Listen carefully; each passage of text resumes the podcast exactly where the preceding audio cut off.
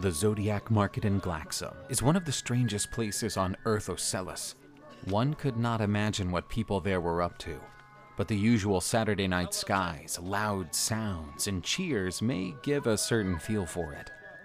A market that starts at night does not inspire trust nor safety, but Sam was there this Saturday. The main yard hosted a big stand where referees sat on high chairs, looking around with their binoculars. Torches provided light for the attendees. Some were in strings, some on poles, some carried by people. Around the main yard, many tables and rugs were set up trading the weirdest devices and objects. It looked as if the library of old crafts emptied itself on the streets. Some items of the library find their way to the Zodiac Market, but most of the goods are the making of junior wizards and crazy dreamers around Ocellus. Well, goods is not the word for all of them. Sam walked through the numerous little bypaths, stopping by few merchants, looking for all those shouting for health related concoctions and devices. Watch my worm trapper. What does this do? It opens your belly and kills the worms. Won't you bleed to death? If it's a worm trapper and it trapped the worm, then it worked, didn't it? It is true that you have a point. Suddenly, hissing whistles and thunderous thuds arose to her left. She turned her head to find an enormous cloud of green and blue smoke with sparkles. That is new. She only saw red flares and fireworks on Ocellus before. She smiled and stood there watching them for a moment until she felt a light tugging on her shoulder bag. It was a kid. The kid ran away instantly. She ran after him while her hands searched the pouch for missing items. He must have stolen something from her. Why would he run otherwise? Ah, she was not wrong. King Elon's gold button is missing. She reached the bonfire at the back of the market, where a sizable crowd gathered talking, joking, and roasting bung and persimmons. The kid was out of sight. She felt a heart wrench. Well, it's a button. I'm sure he has many. She went back to the stands to find the table of medicinal potions as per Hanzo's suggestion. She looked around for some time until she spotted one. Do you need a potion, love? I am here to offer you one. I am the witch of this whole land. Why do you think you would have a potion which I do not already possess? I have all potions, child. They have the love curse, the evil eye spell. Evil eye. I thought you made potion for sick people. Aren't you making? Hmm. The old woman pointed her frail finger at a table across from her. The poor old man did not have a stand, but a rug upon which he placed his medicines. He had few people buying from him, but Gortina found more success for her business. Sam looked back at Gortina. Well, my potion protects from the Child Reaper. The old woman looked startled. Sam could feel some people approaching the two women with caution. Slowly, The Child Reaper, you say? Who has it? No one has it.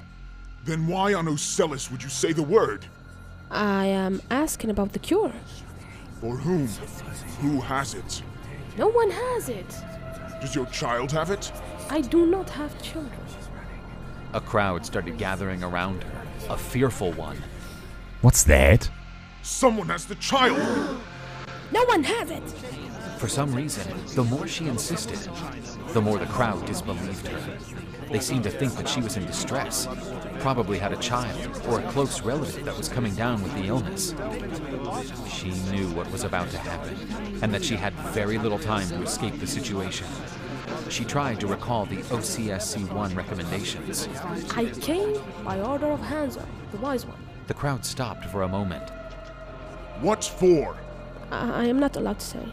How do we know you are not lying? That is what she said when she came to me. You heard the name and screamed in fear, coward. No one wants their child dead or blind. I do not believe you, Gortina. I will hex you. Hex you. My spells are worse than them. Ugh, You are one crazy old lady. I'm not afraid of your concoctions. They're as useless as your Opwatech. Leave. Leave. She was visibly sad, profoundly. I will be watching you both. The man walked away, but stopped at a lighting pole and crossed his arms, hinting to Sam that he was not going to lose her from his sight.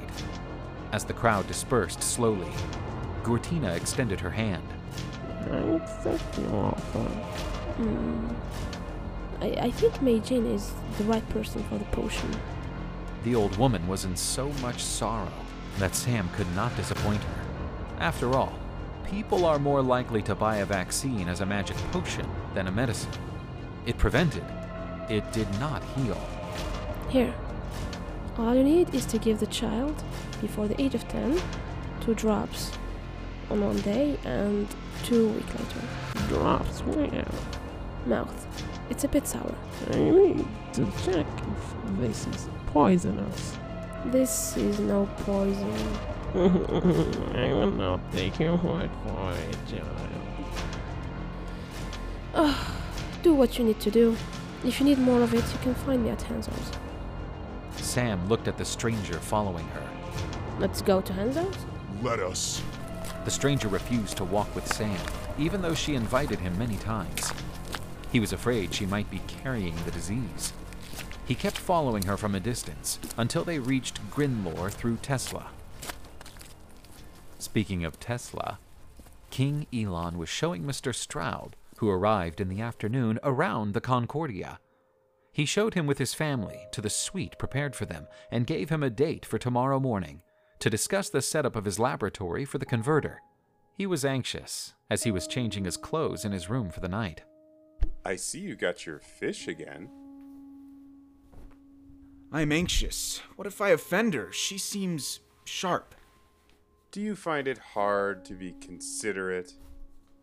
You know me. I cannot listen to nonsense. I cannot ignore inaccuracies and will impulsively point out any untruths. Do you want this woman? He groaned in despair. Then do what you need to do. Kale finished adjusting his brother's golden Teslan emblem, then cupped his face gently in his hands, holding it in place. I love you. Be wise. You have suffered a loss recently. I know that you need to find a new mate, but for your sake, for your little ones, be wise. I will. Kale squeezed his brother in his arms for a few moments, then left the room. In the golden hall, a glittering table for two was set up near the chimney. The burning fire gave a touch of affection to the dim lit piece. Two helpers stood by the chairs.